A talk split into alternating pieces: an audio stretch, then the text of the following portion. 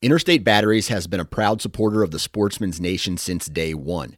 They offer just about every battery under the sun, from car and truck batteries to batteries for your trail cameras and rangefinders. Select retail locations even offer cell phone repair and cracked screen repair. Find a local retail location at interstatebatteries.com. Interstate Batteries, outrageously dependable. You're listening to the Average Conservationist podcast brought to you by Go Hunt and in partner with 2% for Conservation. Sign up today to become an insider at gohunt.com. 2% for Conservation's mission is to create an alliance of businesses and individuals that ensure the future of hunting and angling by committing their time and dollars to fish and wildlife. 1% of your time plus 1 of your money equals 2% for conservation. 2% helps businesses and people pair with conservation causes to support things that fit what they care about. Whether you're into fishing, hunting, or just getting outdoors, 2% can help you not only start giving back to wildlife, but get certified for it. Getting 2% certified means you've made the same commitments as popular brands like Sitka, First Lite, Stone Glacier, and Seek Outside in giving at least 1% of your time and dollars back to wildlife. But it's not just for outdoor companies. Breweries, contractors, coffee roasters, and even piano repair companies have earned 2% certification and stand out as leaders in their community for doing so. Businesses that are committed to conservation deserve your business when you shop.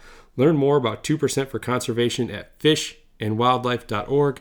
That's fishandwildlife.org.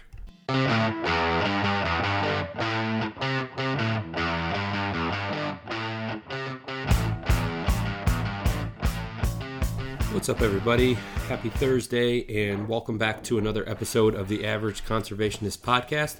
And I'm your host, Marcus Ewing. Uh, today on the podcast, I am joined by Kelsey Johnson, and Kelsey is the owner of KRAE Artwork and Illustrations Company out of Bozeman, Montana. And really, Kelsey and I get to have a, a pretty in depth conversation um, about her artwork, uh, where her inspiration comes from um, why she decided to kind of pursue um, the style of, of art that she does, whether it's painting or some of her graphite drawings, uh, and really go through the whole process um, from where she's getting again the the ideas and the inspirations behind it to kind of the the whole process from beginning to end, how long it takes, all of that good stuff. Taking a deep dive into that. Um, we get into Kelsey's upbringing in the outdoors and how that's kind of shifted uh, from growing up in Pennsylvania to now living in Montana. Um, gets to tell a little bit about her favorite um, animal that she hunts, which is turkey, which I know she's um, just had a chance to to go out on an uh, early season turkey hunt out there in Montana. So get to hear about that, um, and then really go into you know the conservation side of the company and why that's so important to her uh, and some of the organizations uh, that she's giving back to um, with her time and dollars.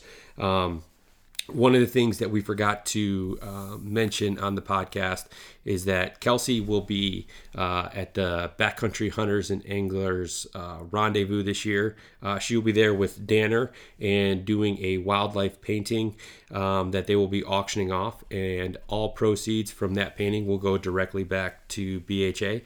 So if you're attending um, the BHA Rendezvous this year, I highly suggest you um, you check out the Danner booth, see what Kelsey's working on, and uh, definitely be sure to get in on the bidding for that. So episode 47, Kelsey Johnson, uh, enjoy. Uh, before we get into the episode, though, I want to take a minute to tell you guys about a new partner that we have on the podcast, and that is Wild Rivers Coffee Company. Uh, if you recall, I had Wild Rivers on the podcast back uh, episode 29. Uh, Marshall and Sammy are the owners of Wild Rivers Coffee, and ever since I had them on the on the podcast a while back, there I've been drinking their coffee, and I'm a big fan. Uh, I love it. My wife loves it. Um, regardless of if you take it black, if you like a little bit of cream in it, however you like it, they've got you know different blends that they suggest that you try depending upon how you like to take the coffee um, and they're actually the ones that are responsible responsible for getting me into uh, pour over coffee so i can thank them for that because that's been a complete game changer for me But uh, at Wild Rivers Coffee, they're roasting in small batches, so they ensure that your coffee arrives at its peak freshness. Uh, Wild Rivers is also a proud partner with 2% for Conservation.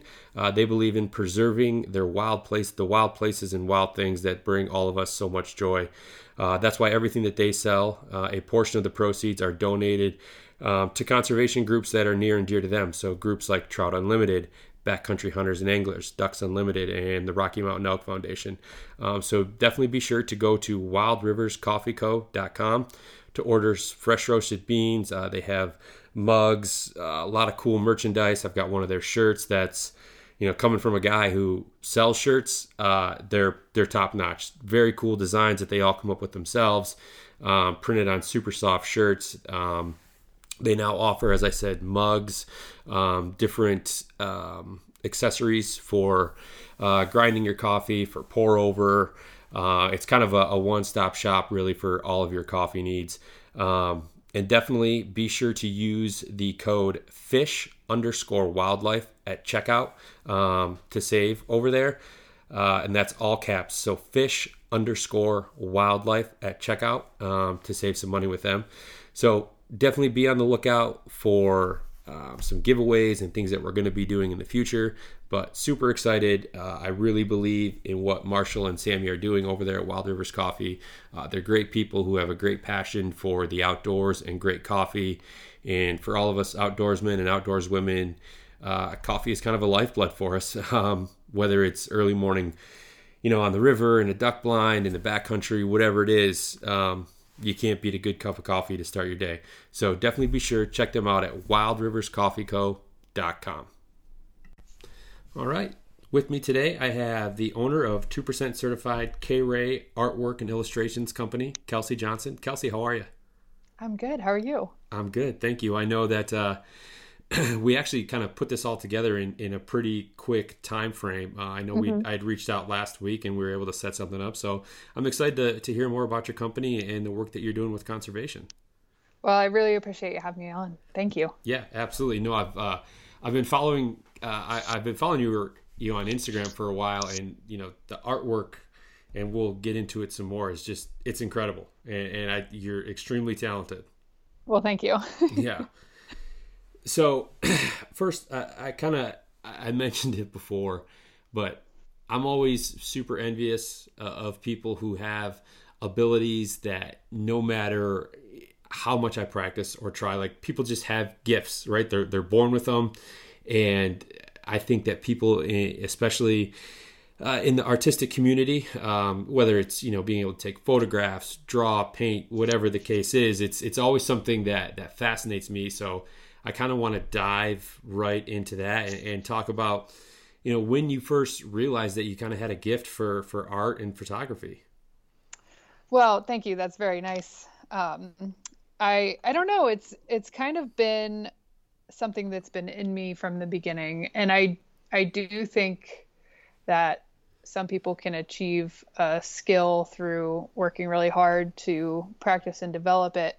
I certainly see that all the time, but um, I, I just always wanted to draw, kind of had an affinity for it. Um, I I do have this weird notion that like some of it is genetic. My father is a very good artist, although he never uh, pursued it professionally. And my brothers, I have two older brothers, are very talented musically. So um, I think some type of art is kind of just in our blood, mm-hmm. and for me, it manifests through uh, drawing and now painting. Um, so it's something I always kind of like dabbled in, but uh, grew up with the message that I think unfortunately is like very common that you can't make a lot of money or make a living doing a you know a creative pursuit. So it wasn't anything I really put a lot of stock in. I did my uh, you know the typical high school classes and maybe a course in college that was required as far as art goes. But um, no, it's just something I always dabbled in, and then uh, started to take it more seriously when people around me in my later years, you know, my early 20s, later years, early 20s, um, more recently, were like, hey, you should consider doing this professionally. we think you can make it. So it was actually other people in my life encouraging me to take it more seriously that kind of sparked the business. Yeah. No, my idea when, when I to to kind of preface what I had mentioned earlier, my idea of a good drawing for me is like a 3D box, right? so you kind of you, you get where I'm coming from here. Yeah, but, yeah. So if you hadn't pursued or gone down the path that you are, uh, the path that you're on now with um, with your artwork, what would you have done? Um, that's a great question. I would like to think that I would have um, pursued some type of like biologist position. You know, I'm really interested in wildlife, but actually, what I did and what this is not a lot of people know this because I I don't talk about it often. It's I want um, you know full time art is my goal, so I try mm-hmm. to focus everything that I'm putting out there on the art. You could say manifest. Um, but I'm actually I'm actually a sales manager, uh, territory manager for an agricultural technology company. So um, that was what I went to college for. I graduated with a degree in ag business and agronomy. Um, so that was like my professional pursuit, and I still am um, involved in that professionally. So I guess I would still be, you know, pursuing that more seriously eh, for a future if I hadn't really considered artwork okay. as like my my dream or my goal. Yeah. So how long have you, or how long ago did you start your company? I started, I think, in late 2018. Um, you could say seriously. So that's when I was like, okay, I'm gonna try to, um, you know, gain financially from this. This is that's when I started my website um, which is crazy that that's three years ago yeah. now. Uh, but yeah, I guess that's when I made the decision to start professionally. Okay. Now you're you're located there in Bozeman. Are you originally from there? No, I'm originally from Pittsburgh, Pennsylvania. Um, I've lived in Bozeman for almost three years now, and there's been a, a few stops on the way. Okay. Now, I noticed not only do you have um, you know various styles of, of paintings and then your your graphite drawings as well when did you kind of get into the world of photography um, photography has is kind of an auxiliary pursuit to my art um, i've always thought it was really cool been interested in it loved the work of photographers um, it was it was kind of one of the things that uh, made my boyfriend catch my attention. He's a really accomplished, amazing photographer, and that's kind of how I was able to start that conversation, saying, "Hey, I love your work." Um, there you go. But, There's an in. Yeah. Right. um, and you know, he it was one of those things where like he had the knowledge and possess the skills to make me more seriously introduced to photography so could make like the recommendations on equipment and and so forth. So that gave me the confidence to say okay i'm actually gonna like buy a camera and get involved in this. And um, i think of photography as almost like a release. Like my artwork is so tedious. It takes a really long time. It can be frustrating at times. Um, and then to have the ability to just go out there and capture a beautiful image in a short amount of time is really it's a it's a nice contrast to my artwork. So I do do some professional photography work, but I really try to keep it more as like a fun thing. Yeah. Uh, to have that contrast to my artwork. Yeah. So now, as far as your your paintings and, and your drawings, what like where do you get the inspiration from, or, or you know how how do you go about deciding you know what your next piece is going to be? Yeah this is something that um, has been a developing story over the last few years. Um, i've you know my main inspiration and kind of my original inspiration for and you'll see this a lot in my older work is wildlife. Um, i it's my favorite thing to photograph. I love wildlife. I love spending time out in the habitats that they you know where they live and capturing those images. So it was kind of a no brainer to just translate that into my artwork. Um, and, and my artwork has evolved a lot since then. So, like, my original thing was graphite works of wildlife, and I still do a lot of that.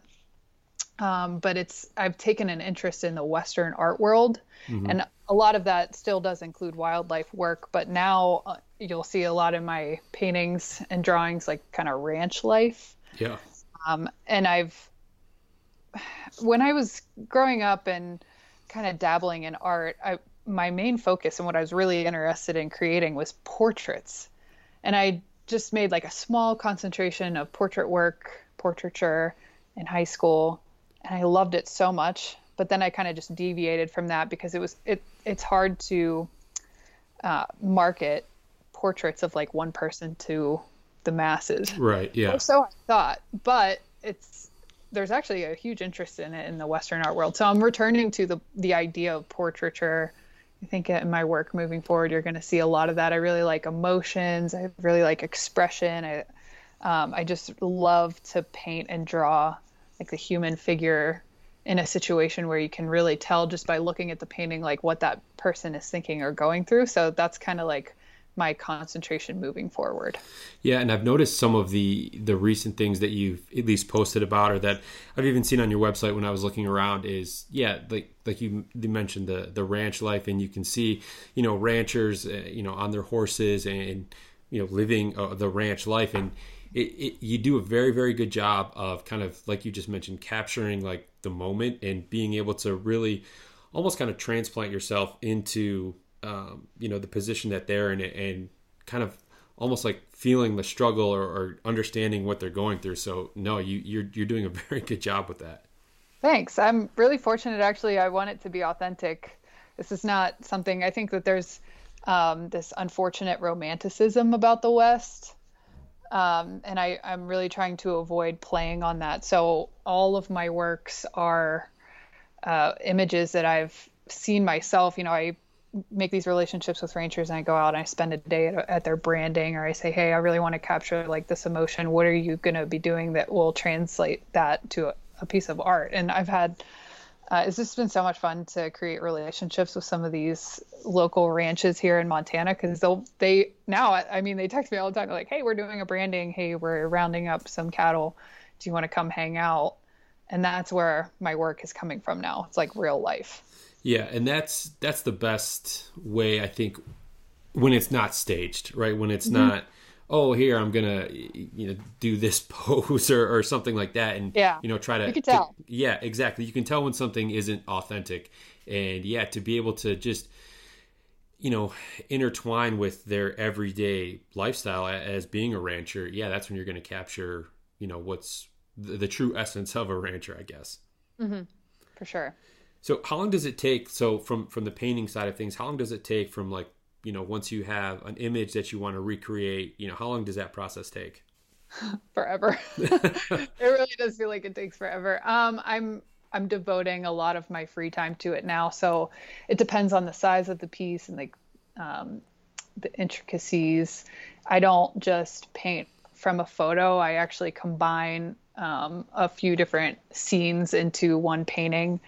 Um, so, like, I'm working on this piece right now. It's an 18 by 24. I think it will have taken me from start to finish three weeks. Turkey season starts this weekend, so probably that will be a little bit longer. um, it depends on like how much time I can just sit down and work on it, but um, I'd say under a month for okay. the larger pieces. That's still, and that's that's a long time, especially when you think about the concentration and everything that has to go into it. Because you look at a piece of art, and I think a lot of people probably tend to think like, oh, they just sat down and like in one shot, they just got it all done, right? That'd and, be nice.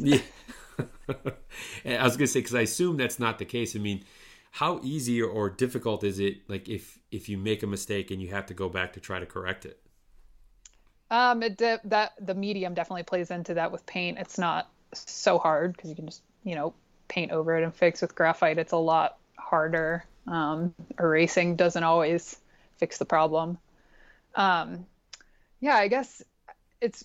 I'm actually going to try to post a little bit more of like the the layers because for okay. for me at least, oil paint. And I'm not a classically trained painter, so I, like take everything I say with a grain of salt. A professional might disagree with this, but there's layers, a lot of layers to this. So like the first pass, what which would be like the first time you lay paint down on the canvas to start building up on what the final image will be looks like total garbage.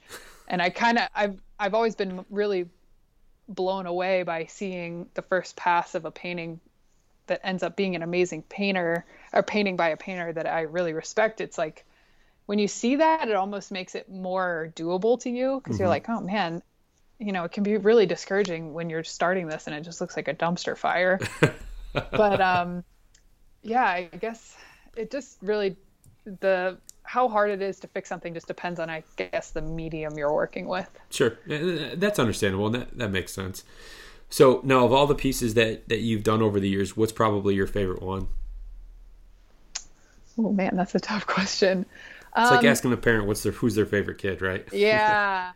oh man, I don't know. I actually, I'll I'll just put this out here because it's uh, fresh in my mind. I just finished a piece I call "Land of the Desert Poppy," and it's a it's a bison. I love making art about bison and around the buffalo. Um, it's like a it's a painting of a bison. It's pretty large, and it's just kind of a profile portrait. It's set in the Sonoran Desert in a poppy bloom, and um, it's one of my favorites just because it's it was really fun for me to create that. It's a fun, colorful piece, um, and there's just a lot going on there with that painting. So it's probably my favorite. I don't know. There's a it's it depends on the mood I'm in. I the guess. day of the week, yeah. Yeah, yeah. no, the one that that I really like. I mean, as I mentioned earlier, all your work is incredible, but the one that that really kind of stands out to me. I don't remember the name of it, so forgive me. Uh, but it's it's of a rancher. Um, he has like a mustache, and I don't. Which one? Oh. Which which painting is this? Um, I think it's okay. Here, I have a print actually on my desk. This guy. That's the one. Right yeah, there. that's called um, Sage Dust Bandit. That's the name yeah. of this painting. So one of my all-time favorite movies growing up was Tombstone, and he looks yep. just like uh, Johnny Ringo from Tombstone. And like when I first saw I it, I was like, oh my gosh, like how did like why would she paint a picture of him, right? But then it's you know when you kind of see your story and and unwrap that a little bit, like it makes I, I understand where it came from. But no, that's I don't know why. Maybe it just makes me think of my childhood, but that's that's definitely my favorite one of your pieces. Well, thank you. A, lot of people were like, Johnny Ringo. Yeah. But um, yeah, that's. I worked with a photographer named Ben Christensen. Actually, he took this image, and as soon as I saw it, I was like, "I can I please work from that?" It that was a really fun one to do because, like I said, I'm, I'm interested in portraiture, um, so this one was kind of a no-brainer for me. Yeah. No, it turned out it turned out awesome. Thanks. So let me ask you, Kelsey, how is it that you were, uh, being from Pennsylvania there, how is it that you were first introduced to the outdoors? Um, it's been a really interesting journey. I didn't grow up in a hunting family. I would say that there were plenty of opportunities in my childhood to be outdoors. You know, my grandparents had a camper and they would take us ca- camping all the time. Um, my mom and my dad were, uh, they always felt it was important to take us hiking and, um, enroll us in like nature programs. So it was kind of like a soft introduction to the outdoors, not close to anything I'm doing these days. But um, I guess, and I can't really explain it, but I just had this love for hiking. Mm-hmm. So my childhood was a lot of just sneaking off and kind of hiking around the woods. And we had two labs, or by no means hunting dogs, but just kind of following them out in the woods and um, just spending time outdoors. So that was that's kind of my foundation for this outdoor lifestyle that I really enjoy pursuing now. So, kind of taking it one step further, when was it that you were introduced to like hunting and angling and those types of things that you pursue regularly now? um, I I would consider myself like vehemently opposed to hunting in my early years. I was an animal lover. I could in no way fathom harming an animal, even though I grew up eating meat. It just yeah. there was a disconnection there that I think uh, the hunting and conservation world has. We have these conversations every day now, right? But to me, it was just kind of I I didn't like it, right? Yeah. So then I. After I graduated college, I moved out to Nebraska um, for a role, and it was there that I was introduced to backcountry hunters and anglers because I was in this position where I lived in southeast Nebraska and there's like 0% public land. So I went from living in uh, Maryland, I had access to the Appalachian Trail, I could hike wherever and whenever I wanted. but then I moved to Nebraska and you can't go anywhere. I mean, there you there's absolutely no public land. I had to actually drive hours away just to be able to hike. So I'm, I, and I had no idea what was going on. The notion of public land, yeah, it, it was there was a huge disconnect there for me. So it, it was a light bulb moment of like, wait a minute, what is this? And how do I learn where I can go? And so the public lands conversation really brought me to the hunting world. And it's just the endless information of okay, so public land is actually like a thing yeah you have to care about to protect.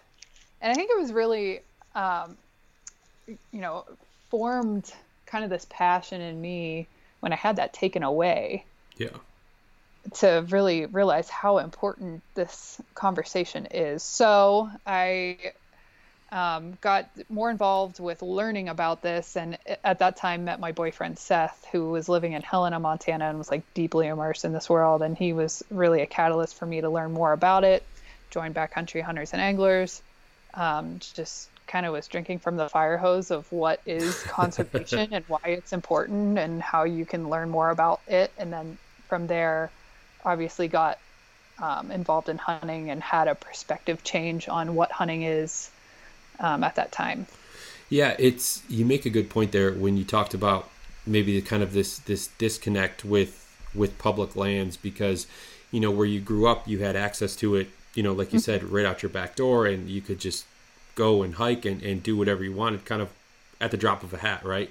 Right. and even and you think about the public lands you know in the midwest and in the east i mean i'm i'm here in michigan so you know there's there's plenty of, of public land so to speak that i can recreate on or, or anything like mm-hmm. that but then when you look at it from the perspective of like the western states it's it's amazing i mean it's almost like you know multiplied by you know 50 with, Yeah. with the the swaths of land that there are out there for the public to recreate on.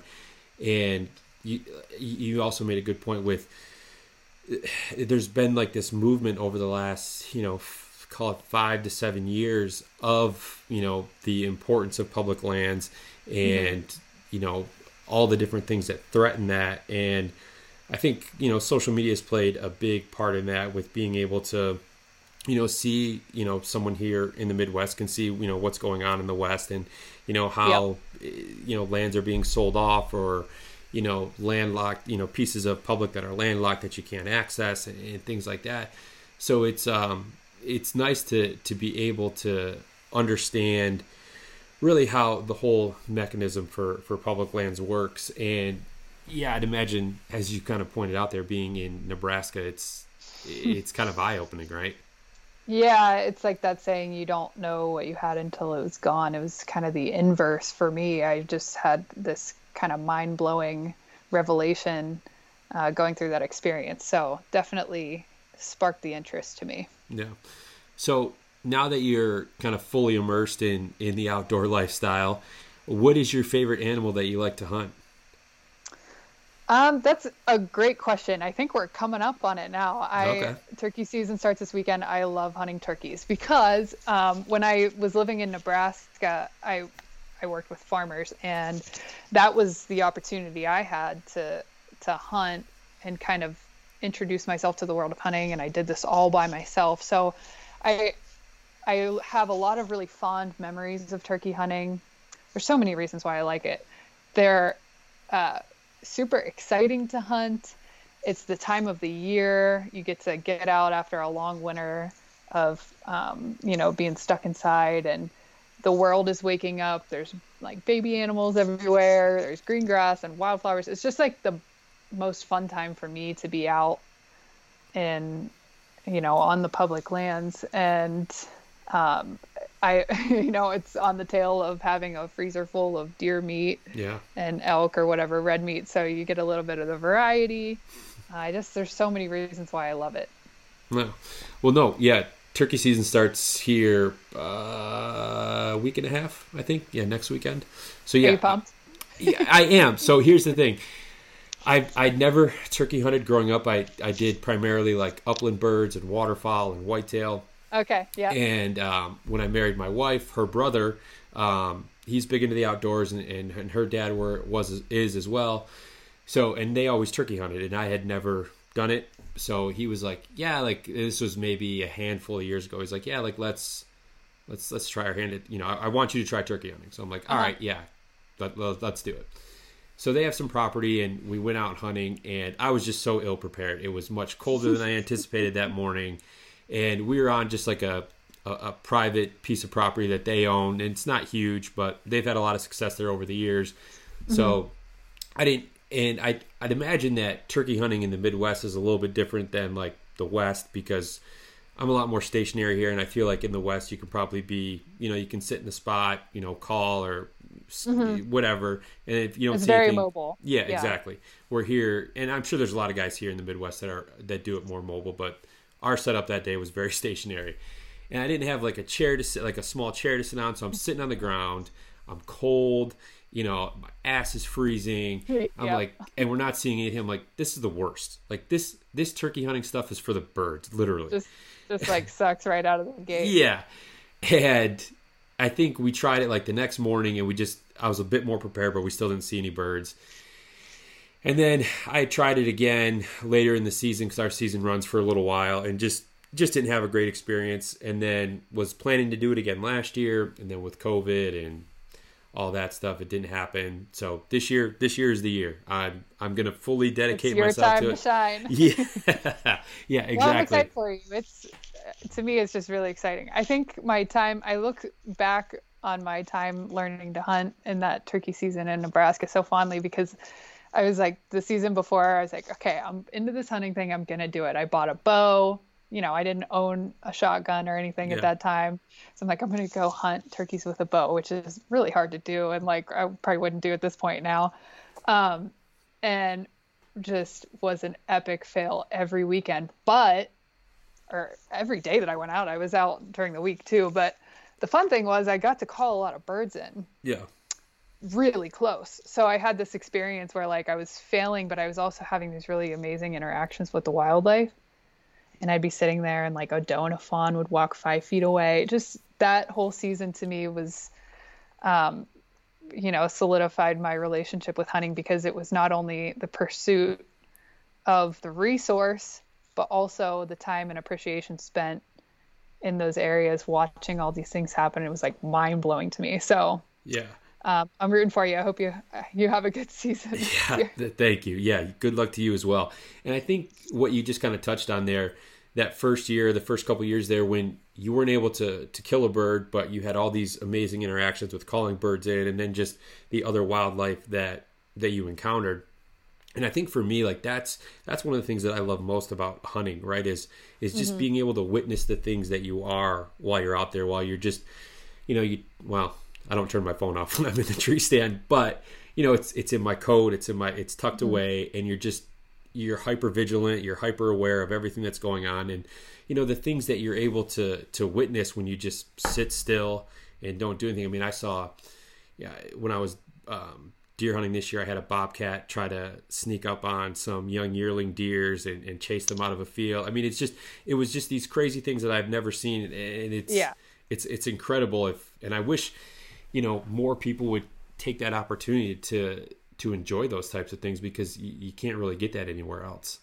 Yeah, and I love what you said there. And I don't even think you have to hunt. I mean, if Yeah. you just go, I mean, if if there's someone out there that's not like super into hunting or isn't there yet, like go shed hunting, and you get the same experiences. It's just it's just being so excited about those really cool outdoor experiences that you don't get unless you really get out there and take the time to be on the landscape. Um, I think that's the coolest part. Yeah, no, I, I couldn't agree more. So, kind of sticking with the the outdoors and hunting, I want to shift gears towards the the conservation side of your business. So, obviously, you guys are you are two percent certified. So, how is it that you first learned about two percent for conservation?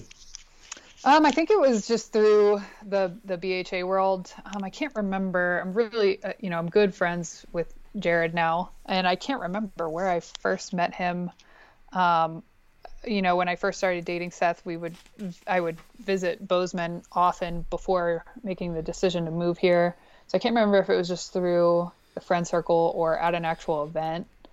Um, might have been a rendezvous a couple years ago. Okay. But I just, you know, it's it's kind of a no-brainer to me if you're interested in the outdoors and you're very passionate about any of it, hunting, you know, habitat, any of it, you should be making the effort to uh, participate in the conservation side of things. So I I can't remember exactly how I found out about 2%, but once I did, it was kind of a no-brainer that I wanted to utilize my business to support them.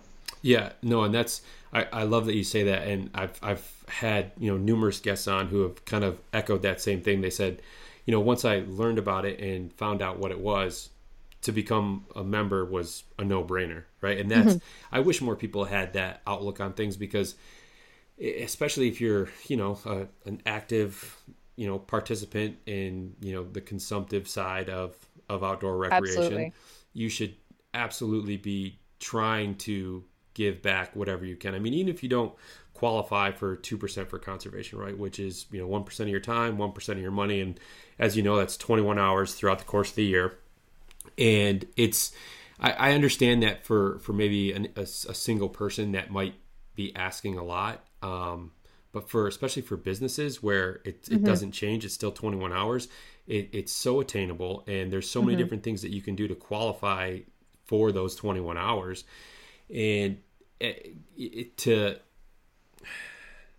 it, it's an easy investment to make, right? And I, and I just wish I more people, so. yeah, and I wish more people would just look into it and realize how easy it is, how easy it is to become certified and realize, you know, the impact that one person, one company can have in terms of conservation.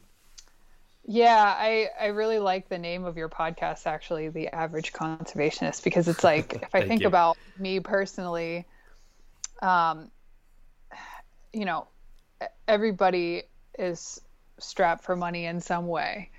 It's it's really hard to give your hard-earned dollars up for anything other than like, you know, your what you need to sustain your life, but it's important in this case and um, you know, the time for me, I'm really trying to grow my business. So all my effort and all my time is put into growing this business and actually physically producing the work because it takes so much time. But yeah, 21 hours at a minimum. I mean, come on. Yeah. It's it should not be hard to commit that at least if you are like you said on the consumptive side of these activities. Yeah, I mean, you can get that done in a month. Just, you know, four or five hours a day on a Saturday if you want to give up that time or on a Sunday and just, you know, clean up a trailhead, you know, volunteer if there's an event going on that you can make it up, you know, pretty quickly if, if you really kind of set out and, and see what's out there. Yeah. And I think a, another important message here to uh, the diverse public, I mean, you have, it doesn't matter who you are, what you do, where you live.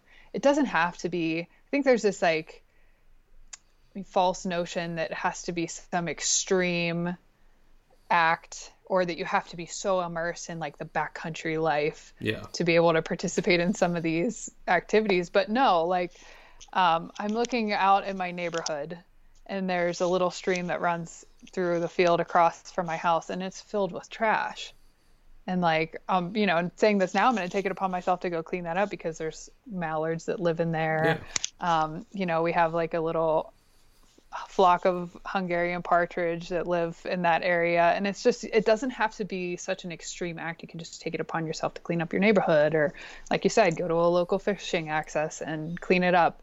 It doesn't have to be this like really well planned, right. extreme effort. Yeah, no, you're absolutely right. And you kind of hit the nail on the head there. When I think when people think about being a conservationist they think they have to do things on the scale that you know like some of these you know big companies big brands are doing and they have to realize that that's just not possible right? And that's mm-hmm. i always kind of end the my podcast with saying you know like conservation starts with you right? Because yeah. it's it's you it's amazing the the difference that just one person can make. Even if like you said it's just cleaning up things around your apartment or around your home in your neighborhood. Right. Whatever the case is i mean that's that's that's affecting you know what is is living right directly there mm-hmm. and just because it's not you know you, just because you're not going to hunt there or you're not going to fish there doesn't mean that animals don't still live there you know mm-hmm. absolutely yeah and and kind of going back to what you mentioned about the name of the podcast when I started the average conservationist, it was kind of boiled down to where I was at in my life, right? Like I, I was working a regular job and I just didn't really love it. And I was trying to spend all my free time hunting or fishing. And I was kind of looking, I took a step back and I was like, man, there's so many people that I know that are, are just like that, right? Like they're, they're average people who work jobs and, and do this and spend their vacation time or their, you know, their free nights and weekends out hunting or out fishing or, or trying to give back. And I'm like, you know, there's way more people like that that make up the world of conservation and all these great conservation organizations than, you know, like some of the you know the bigger names in the conservation world that are are able to kind of use their platform for for better and things like that. So i'm like you know the average conservationist like it's kind of a mouthful but i think it kind of really resonates with a lot of just everyday people out there. Yeah i think it's an important message for sure. Yeah. So what uh what are some of the organizations that you're giving back to so I one of my favorite I think another thing that's overwhelming is there's so many, which is great. Yeah. Um, my my favorite to give back to, and I do in many ways, is TRCP. I really appreciate what they're doing because like I said, I'm so immersed in growing my business right now, but they do such a good job of informing um, the public on what they are doing, why they're doing it, and how's it going. Like, yeah, it's not just that you need to uh, donate for this cause or call in for this bill. They actually like keep you updated on how that's going and what you know what the outcomes are. Um, so I feel like it's this ongoing conversation. Um, you know the progression of the fight. So I really like TRCP. I'm a monthly donor. Um, I incorporate them into a few of my giveaways, and then I also do um, what I call a conservation Christmas, which is for a whole month.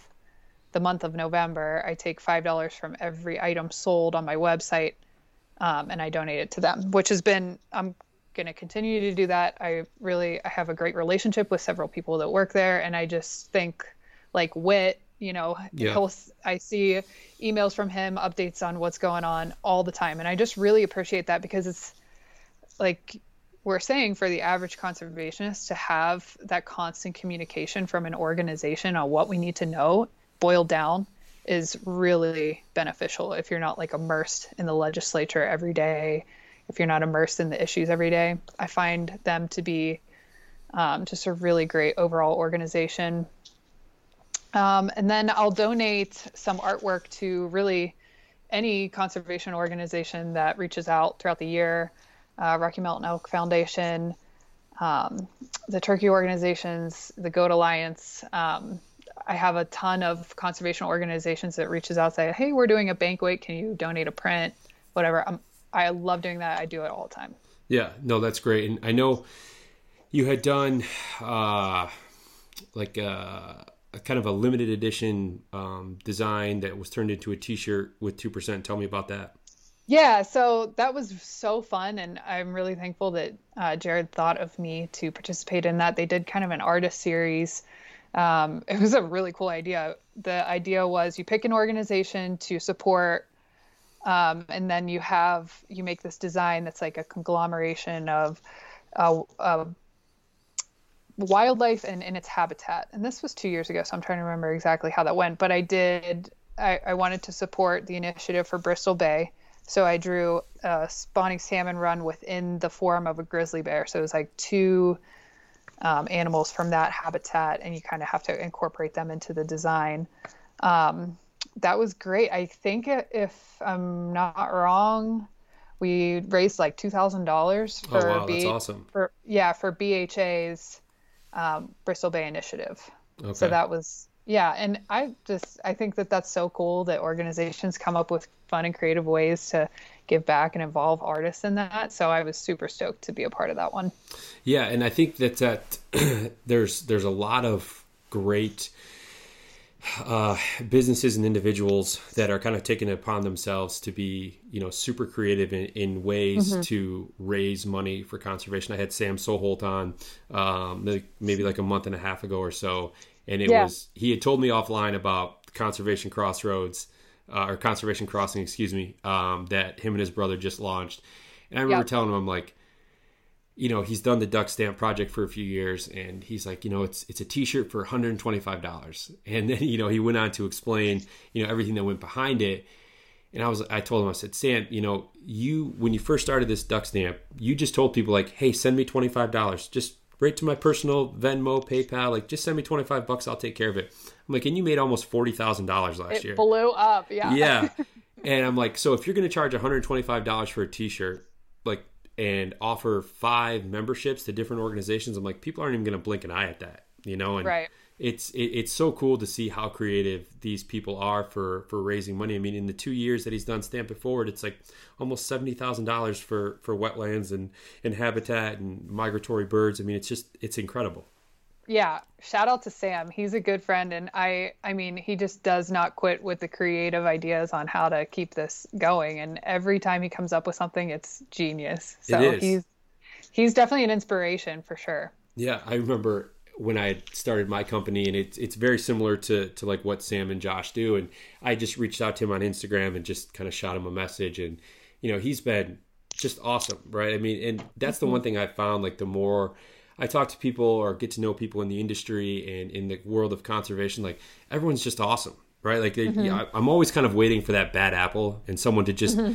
you know, just not be very forthcoming or just not be kind of what you've seen portrayed through social media and stuff. Because unfortunately, that's, you know, when someone lives in Montana or Wyoming and, and I'm here mm-hmm. in Michigan, like that's that's kind of all you have to go off of until you actually are able to talk to them. And everyone has been been super cool and, and trying to help in, in any way possible and you know hopping on the podcast for you know all these different people who i'm sure are just extremely busy to talk about the work that they're doing because while you know a lot of people know about sam and a lot of people know about your artwork there's still a lot of businesses and companies out there that people you know aren't familiar with and they're just doing tremendous work for conservation and i just want to make sure that people can hear their stories as well yeah, well, thank you for that. I think that that is an awesome mission because, likewise, I've met some of the most amazing people I've ever come to know through these organizations and through these events and just through the connections that are made through the conservation world. And you're right, it's you're not going to find a more incredible, helpful, passionate group of people.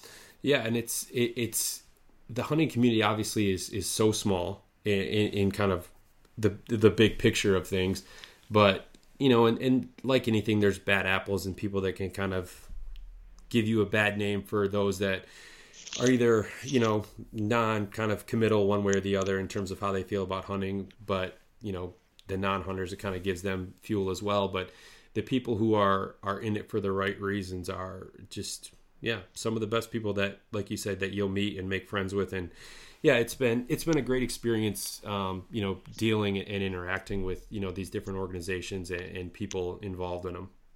Cool. So obviously, turkey season is just coming up. Do you have mm-hmm. anything else like planned for this year that you're excited about? Big hunts or, or fishing trips or anything like that? Yeah, our it's amazing that it's April and our weekends are already booked. I mean, there's living in Montana. I don't want to talk it up too much because it's getting a little crazy with people moving here for this purpose, but there's just so much to do. Um, Seth just bought a boat. That's like a big thing. We're going to do a lot of fishing this year. Um, we just got a new canoe. So, um, some float trips planned. There you go. Um, we're we're hoping to do actually a little bit of the tail end turkey season, um, a hunt in South Dakota, which we've been talking about for a long time. Um, so I'm excited for that. Uh, yeah, just a lot of trying to take advantage of what we have at our fingertips here in Montana. Um, my my brother's coming out. Actually, a really fun thing that's happened through this is um, my oldest brother has gotten into hunting as well. So he's okay. coming out um, next weekend for a turkey hunt with some of his friends and yeah, just we're we we do have a lot on the docket. Uh, probably a little bit too much. never, never too much when it comes know, to when it comes to hunting. no, I was uh, I was in Bozeman uh, last September, and I've been to Montana um, one other time previous to that, but I was up in Glacier, up by Helena, up in that area, um, fly fishing uh, with my family, and there's just it's it's such an incredible landscape and i've spent a lot of time in colorado and just you think of the Rockies as the Rockies, but it's not. It's it's so vastly different from you know just two states away to Montana. I mean, Montana's rugged in my opinion compared to some of the other stuff that I'm used to. Yeah, yeah, it really sucks. It it's horrible. Nobody should come here. I see what you're doing there. That's my yeah. I shouldn't have I shouldn't have started that off saying like how much I enjoyed it's being so there. rugged. It's not even fun. Yeah, you guys wouldn't like it at all. Listen to Kelsey. um, so as far as as your company goes, I mean, what are kind of some of the goals or, or things that you have, you know, as you're trying to build the business out? Yeah, I think um, you know, first and foremost, developing my skills. I, the the number one goal is to just become a better artist. That's always my focus. Um, I have so many like like I was saying with the portraying emotions. I have so many ideas in my mind on paintings I want to make and just work I want to put out there in the world that represents me as an artist. So um, that's a huge goal. And then uh, a goal on giving back is just to continue to you know the the more my business prospers the more i can give back financially yeah. And the more i can advocate for conservation so that is a goal of mine um, yeah if i'm fortunate enough to just continue to build this at a steady and sustainable rate i mean that's all i can ask for yeah no that's that's great and I'm glad you touched on that. That you know, the more your business grows, the more you're able to to advocate and to give back and, and, raise money for conservation. Because ultimately, I mean, that's that's really what you know we're trying to do. So kudos. Yeah, it's something that I'm really enjoying. Is like on Instagram, for example. This is just one way that this happens, but um, a good portion of my following is just traditional people with traditional art interests that maybe not would not have had any exposure to the world of hunting at all. So if I can just really authentically show why and how I'm passionate about it, um, and not not try to push a message, just kind of be an example and introduce some of these um, people that are on my page for other reasons to it. Um, I think that that's you know something that I'll continue to try to do as well.